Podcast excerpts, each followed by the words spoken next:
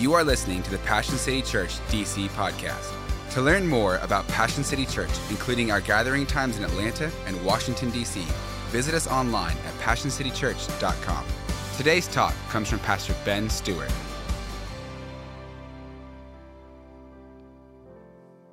Such exciting days in Atlanta these last few days, and I, if you were there, I'm so thrilled you were. If you weren't, we'll run it back next year. So come to New York in 2021. It's going to be pretty incredible.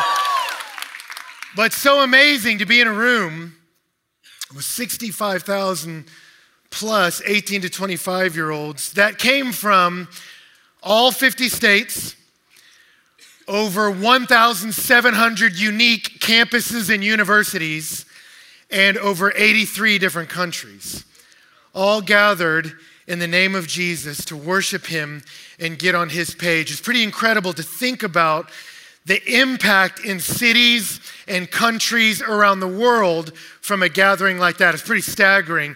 And I'm thinking about it as not just, Lord, might they make an impact, although I hope they do. They're already making an impact. I don't know if you saw that. We got some claps for it, but if you missed it, that group of college students raised $1.2 million to get the scriptures translated into languages that don't currently have them. So they're already changing the world.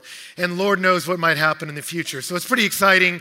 And so, welcome to the story of what God's doing, whether you're New Year's was that epic or whether it was pretty lame. I don't know. But you're here right now uh, on a journey with us at Passion. And It's pretty awesome to stand in what God is doing. And, you know, my prayer in those days and really this last month has really, in my heart, been, been out of the word of Jeremiah, the prophet. There's a moment in Jeremiah where the Lord says, Stand at the crossroads and look for the ancient path and ask where the good way is and walk in that and you'll find rest for your souls. And I just kept praying that, looking over that room. I'm like, this is a young generation that's standing at the crossroads. What, what path are they going to travel down in 2020 that will define their life? And my hope is what I believe they were doing is while standing at that crossroads, they were asking the Lord, show us the ancient path, show us the good way. And we want to walk in that. In the midst of the complexity and chaos of a present day, show us your path, God, that we might walk in that and find rest for our souls. And that was my prayer for them, and that's my prayer for you. As pastor here at this church, if you've been here a long time with us, and by long time I mean a year and a half, that's how long we've been here, or if this is your first Sunday, we're so glad you're here. But my prayer for you is that as you're standing at the crossroads of this new year, we've all got our hopes and different techniques you know, we've got our New Year's resolutions, or I want to lose this amount of weight, uh, or I want to gain this amount of weight, or I want to make this career change, or I want to finally write that book, or I want to finally meet that somebody. And we've got a bunch of techniques and plans, which honestly may or may not work out. I don't know, right? So we'll talk more about your goals uh, for New Year's uh, next week. We'll give you a chance to kind of get a running start into January and see how they're working for you. We'll do some talks on shame and forgiveness and things like that.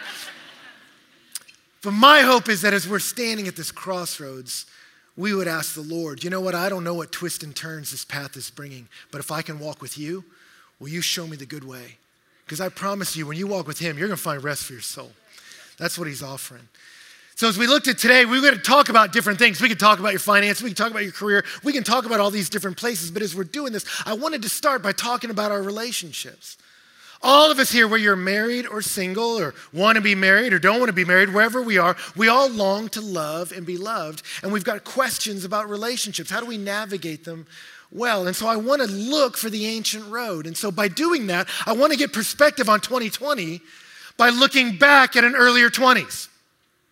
And I don't necessarily want to look back at the 1920s. I think a lot of people are doing that. But it's interestingly, in America in the 1920s, changes in technology and urbanization had brought confusion into courtship and dating in society. Nobody really knew how to meet one another. And I know that's hard to imagine. Changes in technology and urbanization, confusing dating scripts. What do you mean, Ben? Just, just take it by faith. A century ago, that was an issue. So the 1920s has no answer for you. So 1820s? No, I don't want to do that. 1720s? No, I want to roll it all the way back to 2020, BC.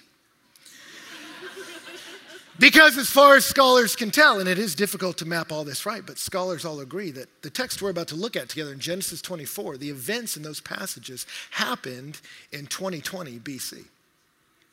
So I want to look at the ancient path. I want to roll back to the OG 2020. And I want us to see the longest chapter in Genesis charts a course if we're going to watch the patriarch Isaac meet Rebekah. And we're going to see some principles and we're going to see some practices. But what I love about it the most is we're going to see it through a story. So I don't know if you thought we were going to begin the new year with me giving you 20 things you need to do in 2020. I'm not giving you a bunch of things. I'm going to show you a story of how God weaves together young love that will hopefully encourage us as we live out our story. Amen? Sound good? Buddy, ready for that? All right. How about you way in the back that can't even see me and I can't see you? You ready for this way back there? All right, all right. Well, Lord, thank you for these few minutes around your word. Help us now as we look at it. Give us a vision of what it would look like in 2020 to walk by faith with you and show us that walk of faith in the story of Abraham and Isaac and Rebekah. And I just want to invite you, if you're willing, take a minute and ask him. Say, Lord, please teach me this morning.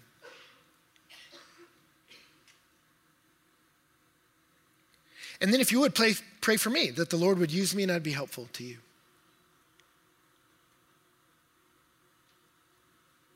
Well, Father, we love you and we trust you. Use this time, we pray in Jesus' name. Amen. Well, Genesis 24 starts by talking about Abraham, the father of faith. And when Genesis 24 begins, he's in a pretty good spot. It says in verse 1 Now Abraham was old, advanced in age, and the Lord had blessed Abraham in every way. Now, that does not sound like the beginning of a story. That sounds like the end of a story. It sounds like happily ever after. And he was blessed in every way, the end. And you're like, well, what's left? Well, we're going to see something very serious is left in verse 2. It says, Abraham said to his servant, the oldest of his household, who had charge of all that he owned, Please place your hand under my thigh, and I will make you swear by the Lord, the God of heaven and the God of earth. Now, we'll talk in a minute about what he made him swear, but I want you to see the author of Genesis is letting you know that the conversation that our father of our faith, Abraham, is about to have is very serious. And he shows us that in three ways that Abraham doesn't just call a servant, he calls his oldest and most trusted servant, the one who had been there the longest and had proven faithful, was in charge of everything he had. He's like, I want my best guy. And then not only does he call his best guy, he says, I'm going to make you swear in the name of the Lord who made heaven and earth. That would have tipped off to the servant right away. This is not a normal conversation. You don't make someone swear by the name of God in heaven and earth to pay the light bill. So something's going down here that's significant. And then Abraham says, Before I do it, I want you to place your hand under my thigh. Now, commentators all agree that that statement is a euphemism for putting your hand on the reproductive parts of a human being. So, welcome to church. That just got weird. What is that about, Ben? Well, one, it's letting you know something very serious is happening here. This is not a normal oath. You don't do this every day. what is this about? Why would he make him do that? Well, there's really two things, and they're probably combined. Number one is that it's a symbol of posterity.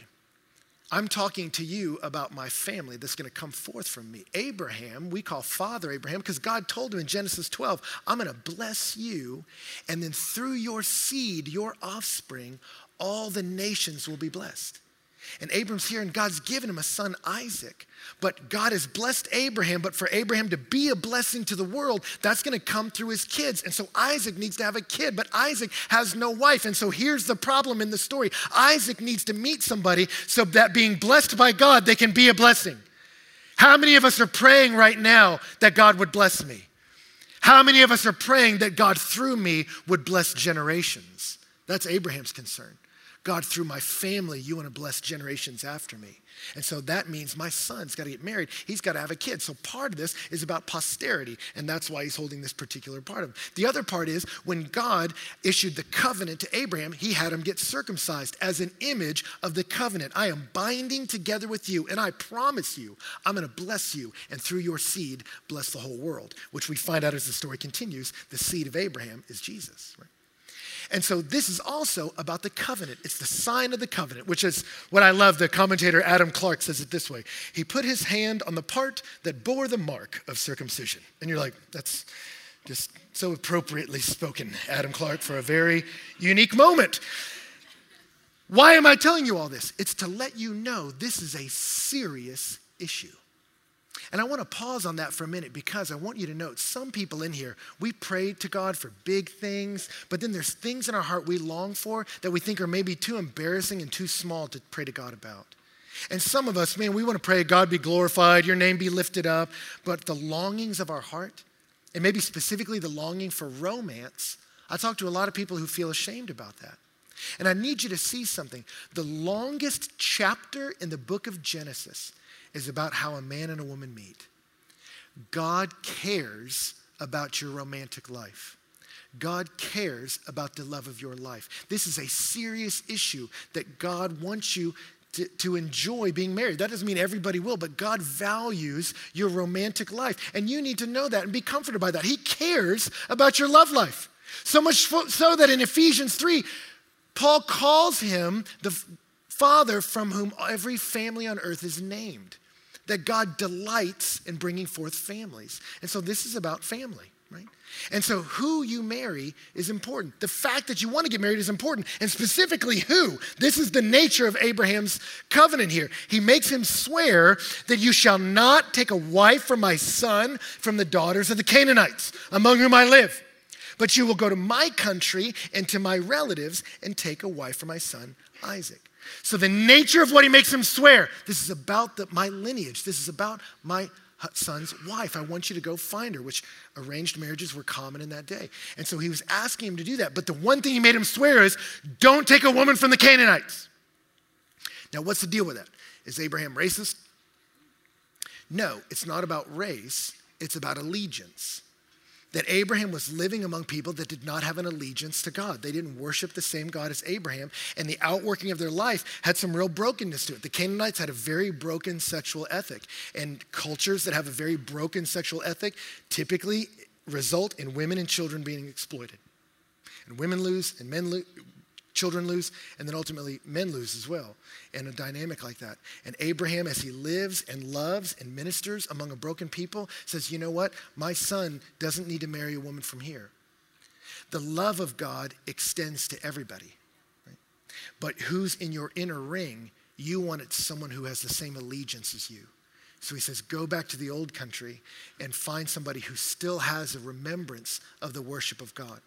You want to marry a person of faith. You want your love to extend to everybody. But when you think about your inner ring, who are the people that define you? You want people around you that will run with you lockstep in the purposes of God. And I want to encourage you, whether it's about dating or not, in this season of your life, your love is meant to extend, Jesus said, even to your enemies. But I want to challenge you as you think about who I'm going to move through life with, the Bible tells you, don't be deceived. Bad company corrupts good morals. But we're meant to flee youthful lust and pursue righteousness along with those who call out to God out of a pure heart. You want to get around pure hearted people that want to run with you after the purposes of God. Make your inner ring a ring of faith. You want to marry a man or woman of faith, right? And yet, notice just a believer won't do. The servant responds with a question, and he says, Suppose the woman's not willing to follow me to this land. Should I take your son back to the land from where you came? That seems like a reasonable question. The servant is about to go 500 miles back to the old country to meet this girl, right? Which has a sermon within itself. I talk to some people like, well, there's just no good guys around here. There's no good girls around here. Move! I mean, this guy's about to ride 500 miles. And so if you're looking around your social circle and say, man, there's no good people in my social circle, move. Get on your camel and ride. Like, get around a different crew of people, right? And so he says, hey, and he asks what, what seems to be a very reasonable request. What if I go back there and she don't want to move 500 miles? Should I tell your son to come back? You know, maybe she's got a good job, right? Maybe she's up for a promotion. She's got some stability with her family. Shouldn't he kind of acquiesce to those purposes in her life? And Abraham responds by saying, Beware, you take my son back there. He says, Don't you dare.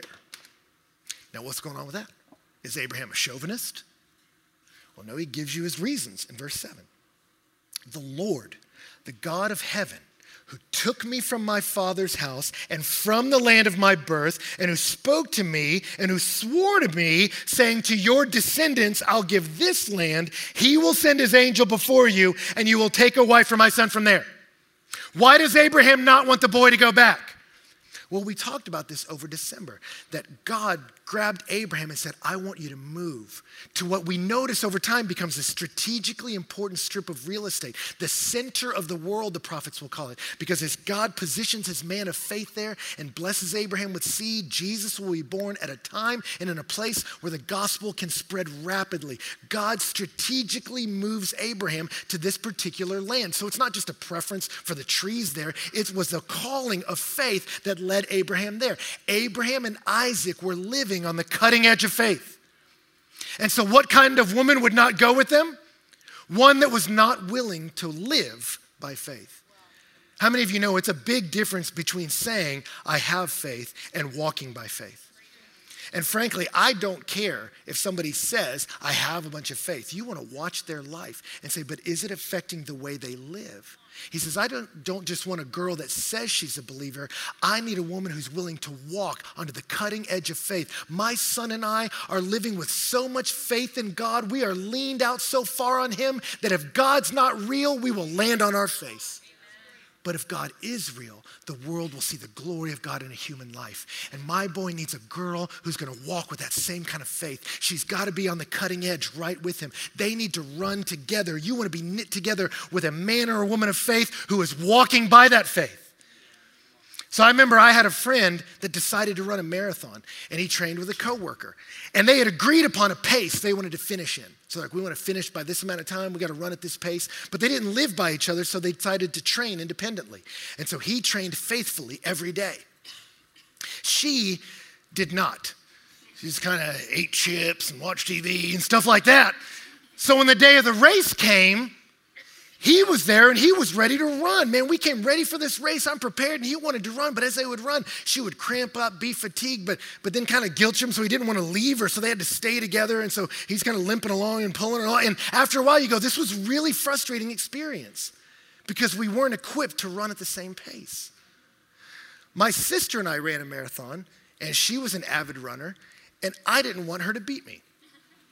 So we trained together every single day, and we built up my muscles, built up hers. And so when the day of the race come, we could run lockstep in stride the whole way, and not just run in stride, but we were in such good shape we could run in stride and laugh and joke and talk with each other and enjoy it. And that was fun. And let me tell you something relationally, you want the same thing.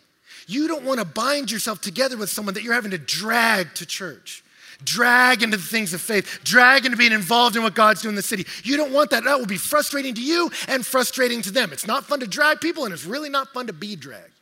You want someone that says, I've got my eyes on the same prize as you, and we are running together in the purposes God has for us. You want someone who's not just a man or a woman of faith, but is walking by that faith, right? Don't settle for less. And I love Abraham's mindset in it the Lord, the God of heaven and earth, who took me from my father's house and from the land of my birth, and who spoke to me and swore to me, saying, To your descendants I will give this land, he will send his angel before you and will take a wife for my son from there. I love that Abraham has such faith. The servant's like, What if she won't come back? What if she won't ride? What if she doesn't like camels? What if she's not into them? What are we going to do? And Abraham's like, The God who led me this far will lead us into the next stage. See that? Abraham has the peace that comes from prayer. If I trust who God is, if I can trust God with my redemption, I can trust God with my romance, right? And so he looks and says, You know what? The God who saved me is the same God who can provide a mate for my son. And that's true. And I, it's funny though, I talk to believers all the time. They were like, I trust God. Trust Him with what? Trust Him to forgive all my sin, to cleanse me, to adopt me into His family. That when I die and they put my body in the dirt, my soul will rise to be with Him, and one day He will recreate the whole earth. Wow, that's amazing. But do you trust Him with your money? Oh, no, I'm not sure He knows what He's talking about. This is 2020. I'll handle money my way. What about with relationships? No, his kind of advice on relationships a little dated. I better work my own angles. So you trust him with your eternal soul, but you don't trust him with tomorrow or February? Hey, the same God who's in charge of my redemption, you can trust with your romance. If I can trust him with my soul, I can trust him with a spouse. And Abraham says, I trust him. Let me be a man of faith. I trust God. But then look at his perspective in verse 8. But if the woman is not willing to follow you, you will be free from this, my oath. Only do not take my son back from there. He says, God's going to provide for us. I'm not worried about it. And if he doesn't provide, then don't worry about it. Just don't let my son back up in faith. I would rather him be single than settle. Isn't that great? That's the same for you, too.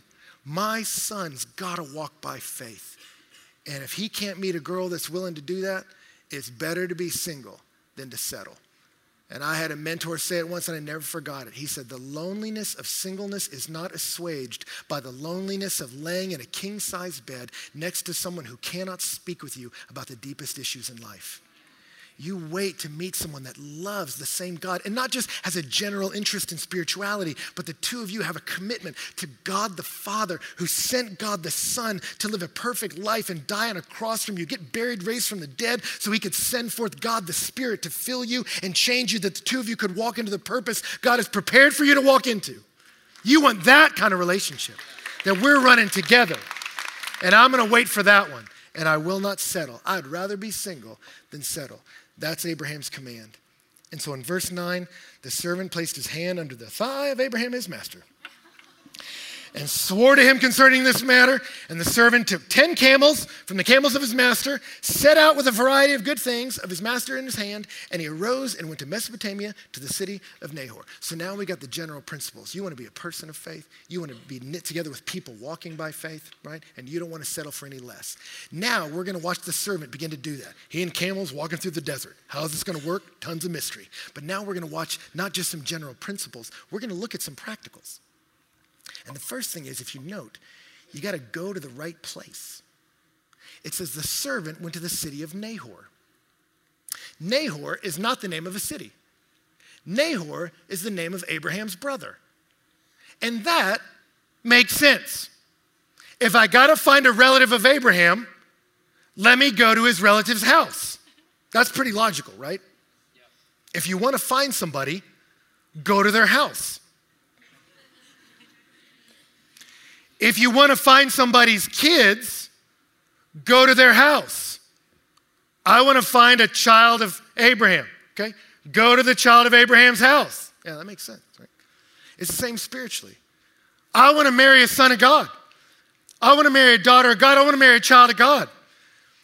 Then go to God's house. That doesn't sound too crazy, does it? You know, I meet people all the time. They're like, man, I want to meet somebody that really has a spiritual component to their life. Uh, well, then go to church. That's where they're at. It's where a high concentration of them are. You're upping your percentages. And yet I talk to people all the time. There's like, there's no good men around here. There's no good men. There's no good men in the world. And it makes me crazy because I, I, lead and mentor a small group of men that I know are walking by faith and making a difference in the name of Jesus. And so I, I was on a podcast the other day and a lady said that. What do you say to the number one question I get is, Where are all the good men? Where'd they all go? And I'm like, Man, I sit around with a circle of lion faced men who are walking with Jesus and are inspiring to me. I'm like, they, They're out. Don't say they're not out there. So if you can't find them, you just might be looking in the wrong house. Like, I don't know. Like, it's like someone saying, I'm looking for kangaroos and going to Wyoming. and being like, there's, there's no kangaroos here. There's no such thing as kangaroos. Like, no, there's kangaroos. You're just in the wrong state, on the wrong continent. You got to move if you want to move where the kangaroos are, right? And I'll talk to people that I remember speaking at a church in Texas where all these people were together in this church, wonderful people seeking the Lord. And, and the majority of them, we did a survey, we're, trying to meet somebody uh, online uh, for their romantic relationships. And I'm not going to knock online dating. I have people that have met the person they love and have great marriages from online dating. But, but I look at them and I'm like, man, just think for a second. Like, if you're looking for a son of God, a daughter of God, someone really walking with God, is everyone in this room that kind of person? No. Is everyone in this room ready for a relationship? No. There's a lot of knuckleheads in this room. Let's just go ahead and say that. But look at your percentages. Maybe nine out of 10 single guys in this room are a mess. that still gives you one out of 10 that are pretty solid. What's your percentage on Tinder? It's like one in a thousand? Like you've significantly diluted the pool. I'm just, I'm just inviting you to play the percentages, okay? So go to church. That's, that's the point. Whether you want to get married or not, or want to date someone or not, you want to be in a circle of people who are running by faith, right?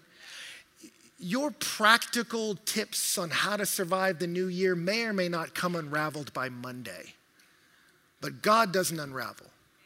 And your path into the future might veer into the woods, but if you can walk with the author and perfecter of our faith, you can have peace no matter where you are in the path. I want you to walk with him. And as you walk with him, you'll walk with his people. You want to be where they are. And if you want to marry someone that's running like that, you got to go where they are. If you want to meet a kid, go to their father's house. So that's where you want to be. So I want to encourage you make it a priority this year. I'm going to pursue the things of God, I'm going to be in church. So he shows up in verse 11, it says, He made the camels kneel down outside the city by the well of water at evening time, the time when women go out to draw water. See, this guy's smart. That's tip number two go where the women are. Bam. But notice what kind of women? The women who are working. So that's the kind of woman you want to marry. So what's the kind of guy you want to marry too, but you want to marry someone who's working. And this is important. All through the Bible, godly women are women who aren't afraid to work.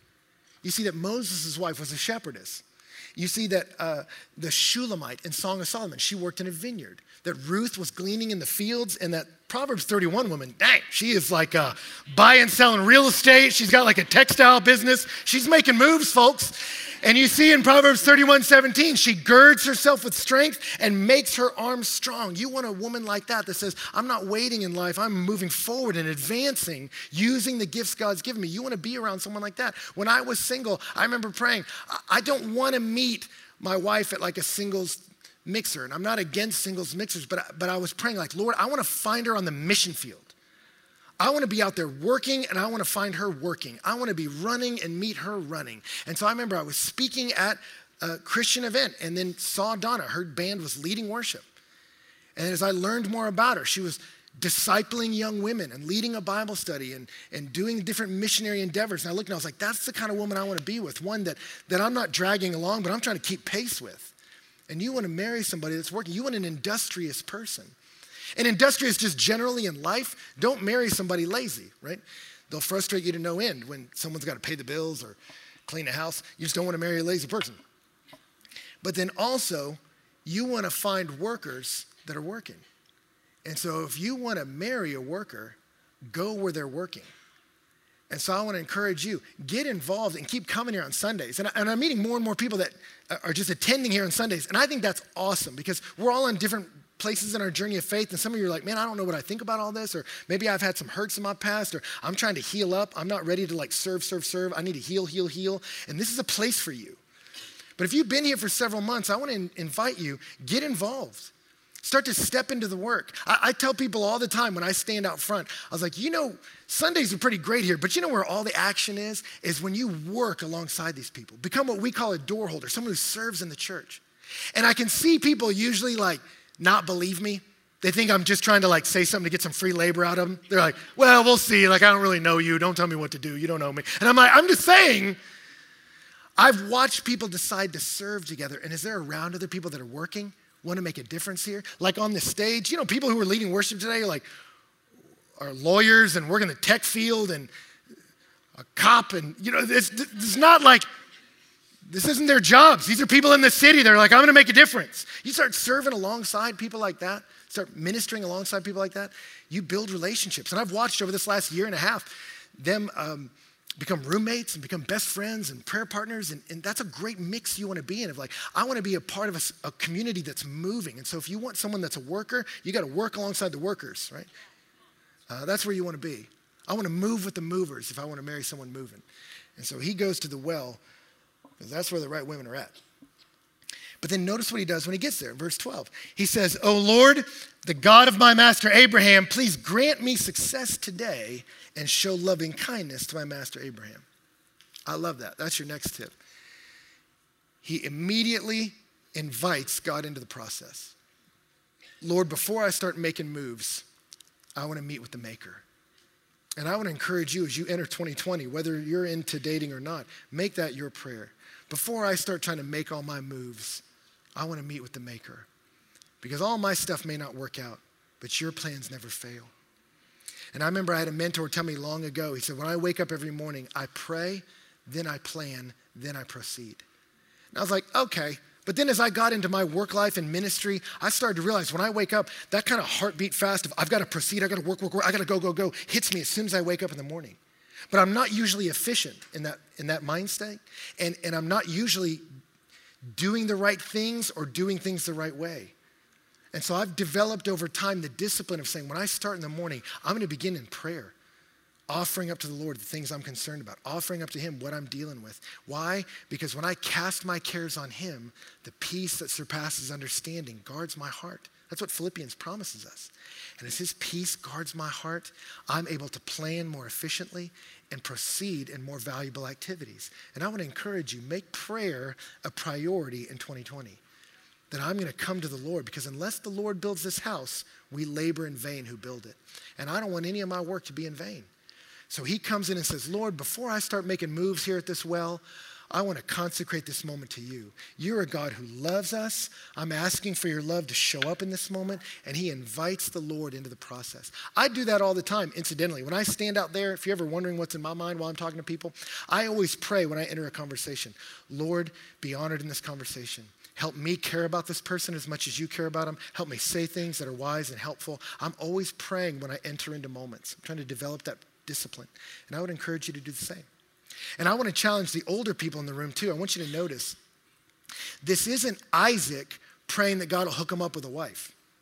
This is the old servant praying for Isaac and Rebekah. Okay?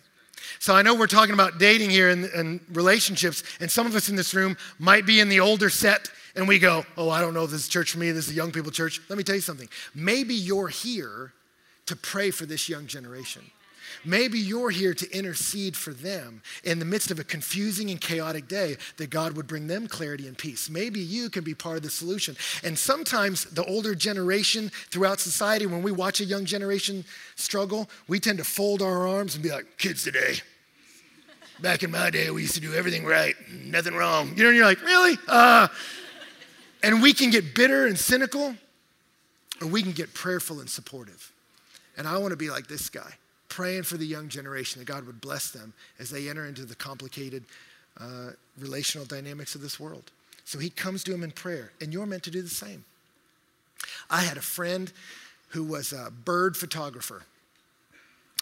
And it was something on the side, but then he got really good at it. He would like build these hides and kind of set up these areas that would attract certain birds and take photos of them. And it was landing in birding magazines you've probably read. It was very exciting. But as he became a, a, person of faith, he was out there one day and he was trying to set up this, this situation where this very particular bird would land and he would get this photo. And he's sitting in this hide quietly for hours. He's like, There's no bird. And so he felt this tug in his heart. Ask me, pray for this bird.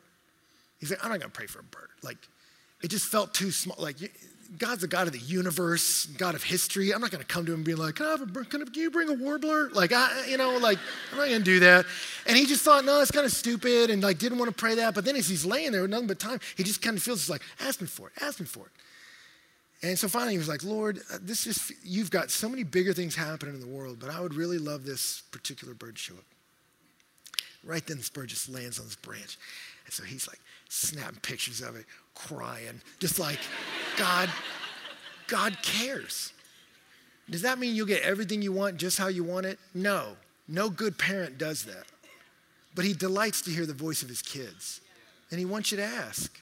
And I love that the servant's like, man, I'm at this well and I don't know what I'm doing. God, will you show up? God delights in that. In all your ways, acknowledge him, and he'll make your path straight. So notice the substance of his prayer in verse 13. He says, Behold, I'm standing by the spring, and the daughters of the men of the city are coming out to draw water. Now may it be that the girl to whom I say, Please let down your jar so that I may drink, and who answers, Drink, and I will water your camels also. May she be the one whom you have appointed for your servant Isaac, and by this I will know that you have shown loving kindness to my master. Now, I can't affirm that it'll work out this way. Lord, let the person I'm sitting next to at Passion City Church this morning be the person I'm meant to walk with until death do us part. Behold the loving kindness of God. I don't know, man. I don't know if that's going to work for you. But what I can point out that's good for us is notice the kind of woman he prays for. The kind that when he asks for help, would not just help him, but would go above and beyond in caring for his needs. He's asking for a gracious woman. Now, notice again, this isn't Isaac there. This is an old man. So it's not like she sees some hot guy and is like, ooh, here's some water. All right, that's not how it works. This is an old dude with a bunch of camels. And if she'll help me and help these camels, she doesn't even know what's, what's waiting for. He's looking for a gracious woman. And Proverbs 11 says it a gracious woman attains honor. Right? That's the kind of woman you want to be.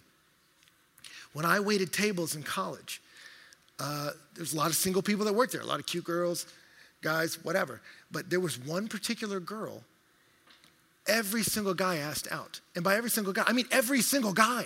Like it got to the point where some of us were like, having to be her bouncer, like, hey man, she don't know you. Know, you know but but here's the thing she was cute, but she wasn't physically the cutest one there, which I know is like a horrible thing to say, but I'm just trying to be honest with you guys. That's my commitment to you. And it's very cute, but it's not physically the cutest one. But she was so kind and gracious. And when she asked you how your day was, you were like, I think she actually wants to know. And she would ask you again about it later. And she would not only ask you again about it, she would, have prayed about it and like written down verses she was praying for you. And you're like, what? And she brought everyone peaches from her family's orchard, which was a little random, but very sincere and personal. And uh, she was just so kind. You would watch it confuse these guys. Even guys that had no allegiance to Jesus were just drawn to her and be like, I don't know what it is, but I love you. And just, it was confusing to them. But it's a biblical principle, right?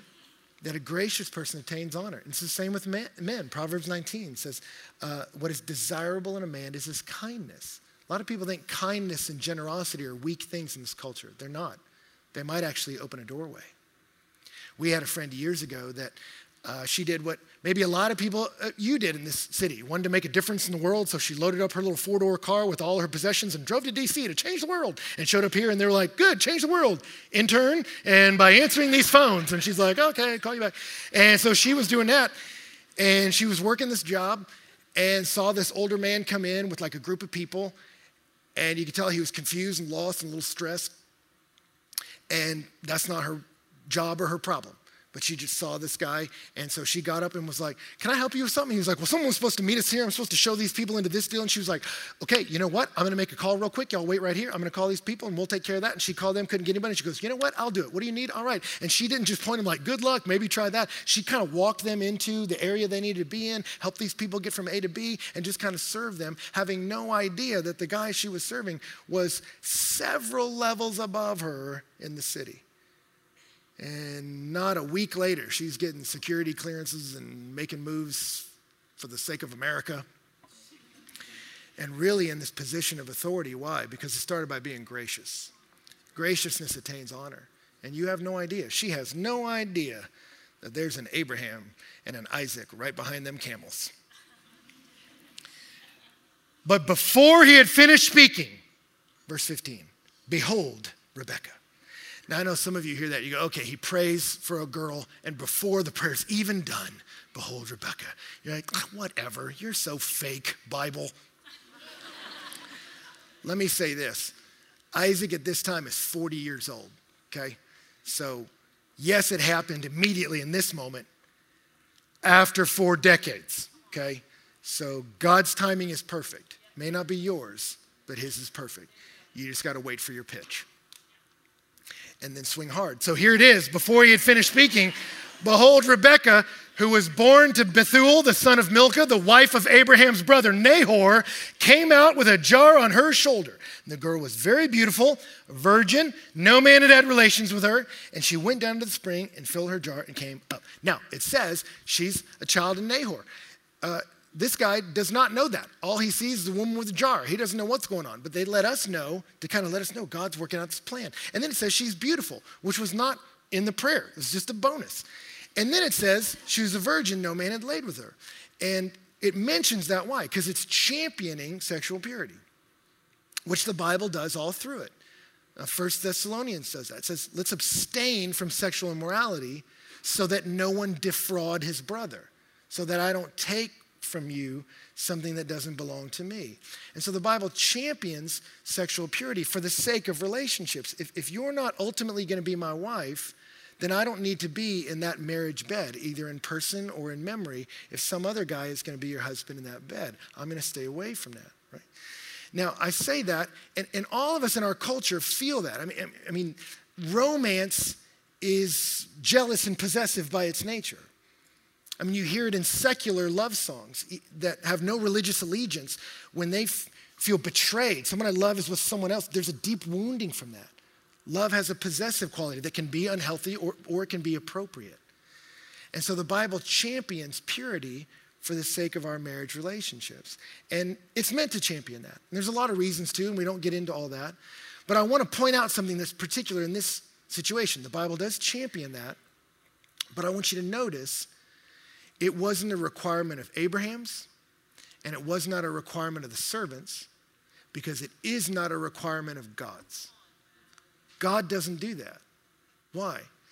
Because look at the genealogy of Abraham when it shows up at the beginning of the Gospels and you see Abraham's line lead all the way to Jesus. You know, the genealogy is the part you never read at the beginning of the Gospels. You look through those names and it is filled with people whose sexual experience was not pristine. Judah, who went to prostitutes, right? David, who committed adultery. Rahab, who was a prostitute. Bathsheba. You see people whose sexual lives did not fall in line with God's best. And yet God delights to not just forgive, but to redeem, restore, and let them be a part of the main narrative of his story. They're the, the fathers and mothers of Jesus, right? And it's the same with us. The church is called the bride of Christ. Jesus' bride did not come to the altar pure. None of us are. Jesus married a bride who went down many wayward paths, and he loves us still, and he delights to forgive and to restore and to cleanse and to run with us. And so the Bible champions sexual purity for our good, not to oppress us. And there's more we could say about that. We don't have time today. But it is not a prerequisite for you to have a beautiful, loving, powerful marriage in Jesus' name. So I talk to so many people that as they approach marriage, they feel ashamed over choices they wish they hadn't made in the past. And let me tell you something you're not meant to live in that shame. God delights to forgive, to restore, to bless. You are never too far gone. You are never too far to get into the middle of God's best. You believe Him for that. And you may have to look into somebody's face. I've counseled so many couples that have walked into that pain, and I say, hey, you may need to look at that person and say, hey, I made a lot of decisions in my younger years I'm not proud of. But when I started walking with the Lord seriously, it changed some things in my life, in my perspective, in my decisions, about my finances, about my career, and about my body. And I changed it to honor Him and to honor you. And that would be a good thing to say. And so we're meant to pursue it, but it's not a prerequisite. Do you see it? And yet, this servant comes up, and all he knows at this point is it's a hot girl carrying a water jug. Which, look, sometimes that's all you get. So, is that a bad way to start the conversation? No, you just got to, it's got to start somewhere. So he's like, she seems nice. And so in verse 17, the servant ran to meet her and he delivers his line Please let me drink a little water from your jar. Now, watch her response. She says, Drink, my Lord. She addresses him with respectful uh, title. She's respectful to an old man. That's very sweet. And she quickly lowers her jar to her hand and gives him a drink. Not only does she serve him, she doesn't serve him begrudgingly, like, whatever, dad, right? She's, uh, she's quick to serve him. And now, when she had finished giving him a drink, she said, I will also draw for your camels until they have finished drinking. So she quickly emptied her jar into the trough and ran back to the well to draw water, and she drew for all of the camels. Meanwhile, the man was gazing at her in silence to know whether the Lord had made his journey successful or not. That's the other tip. You just want to watch and learn. It's looking good so far. She's hot. She got a water jug. I asked for a drink. Bam. And then she's like, Let me give some water to your camels. He's like, Okay. But then he just watches. Just slow it down a beat. Let me see what I'm dealing with here. Let me see if she loses heart at camel number four. Let me see if she quits by five. Like, how many camels you got? Let's just watch her. And that's what you want to do watch, watch and learn, right? I remember when I was in college, I walked into the lunchroom as I saw a girl, friend of mine, was a very attractive girl, getting hit on by this guy. And I didn't hear the whole substance of their conversation, but it looked a little tense. And I remember when I walked in, I heard him say the statement, Well, how are you going to get to know me if you don't go out with me? And I heard her say, I'm sorry, it's not going to happen. And then he walked off. And I remember in that moment, two thoughts came to my mind. One were all the girlfriends I had talked to that had gone on dates with guys because they felt pressured and then arrived in a moment with that guy where not only did they not like him, they didn't feel safe. And I had a lot of girls I care about tell me some scary stories. And then I also thought about the fact that my sister was about to be a freshman in college. And I wanted her to have the resolve this girl did to shut that fool down. And so I walked right up to her and was like, Jedi Master, teach me your ways, for I have a young sister who must know them. And I was like, How did you do that? And she said, You know what? The Christian community on this campus is pretty small. And she said, I have never seen that guy worshiping, serving, reading the Bible, caring about anybody. I've never seen him doing anything I watch people of faith do every single day. So he's not getting a shot with me. And so she says, I'm going to watch first. And that's a good that's a good tip. And so I passed that along to my sister and she watched and then married a very wonderful man. And I take all the credit for that decision. So he watches her, camel 8, camel 9, camel 10, verse 22. And when the camels had finished drinking, the man took a gold ring weighing half a shekel. Can you believe it? And two bracelets for her wrist, weighing 10 shekels in gold, and said, Whose daughter are you? Please tell me, is there room for us to lodge in your father's house? And she says to him, I am the daughter of Bethuel, the son of Milcah, whom she bore to Nahor. And again she said, We have plenty of both straw and feed and room to lodge in. And the man bowed low and worshiped the Lord, which probably freaked her out a little bit. But then he said, Blessed be the Lord, the God of my master Abraham, who's not forsaken his loving kindness and his tr- truth towards my master. And as for me, the Lord has guided me in the way to the house of my master's brothers. He's like, This is unbelievable. I just started walking, having no idea, walking by faith. And God didn't just bring me to the right person, He brought me to the right person of the family, serving graciously, happens to be hot, right here. This is amazing. And that's the kind of experience you want. You want to be knit together with somebody that the fact that you get to be with them makes you drop to your knees and worship the Lord. That's what you want. Don't settle for less than that. Right? that doesn't mean you need to feel unworthy of them. But you want to walk by faith so that when God takes your journey of faith and a community of faiths and begins to weave it together, and then you and one person begin to pair off as God designs, that is worthy of worship. And you want an experience like that. Then the girl ran and told her mother about these things, like you do. Now, we'll skip about 30 verses here because the servant shows up at the house and tells this entire story all over again for 30 more verses. You're like, why does the Bible do that? Strange book. Because God likes to spike the ball. That's why. Because God's like, I am faithful to fulfill my promises. And in case you missed it the first time, watch it in the replay. Oh, no, camel, she did it. Tells the whole story again. then it turns out that her uncle and her family are kind of swindlers and they're trying to take advantage of this guy and want him to stick around so they can pilfer all these 10 shekels worth of gold this guy's carrying around. And you realize there begins to be some conflict. Servant's like, I gotta go. And they're like, why don't you stay? And he's like, no, I gotta go. And they start to get some tension until finally they say, well, you know what? This is Rebecca's decision anyway.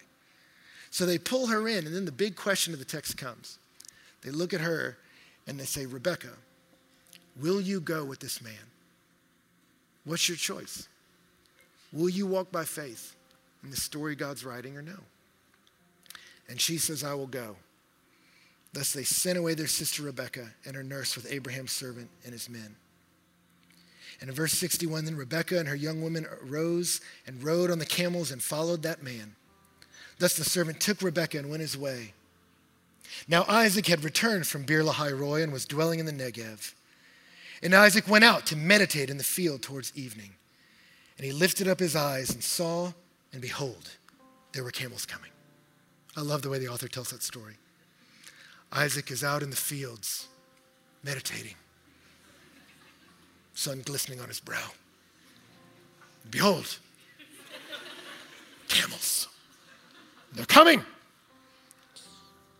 And Rebekah lifted up her eyes, and when she saw Isaac, she dismounted from that camel and said to the servant, Who is that man walking in the fields to meet us? And the servant says, It's my master. And she took her veil and covered herself. And the servant told Isaac all the things he had done. Then Isaac brought her into the tent of Sarah, his mother, and took Rebekah, and she became his wife, and he loved her. So Isaac was comforted after his mother's death. Beauty in the story with a thread of pain, too, because that's life. But it's a story of faith, and that's really the story we want us all to live anyway. And it's a true story. This is what God did to move that scarlet cord through history that would culminate in the arrival of Jesus and then break out into all who put their faith in him.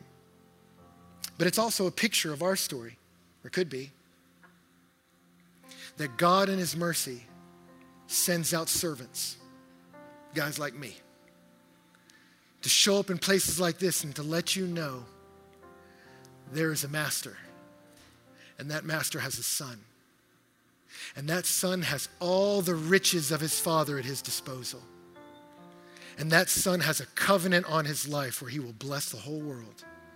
And the question before you is will you trust him? And will you walk by faith with the son of the master, blessed by him, taking his name, walking with him into the future God has for us? Because that's our story.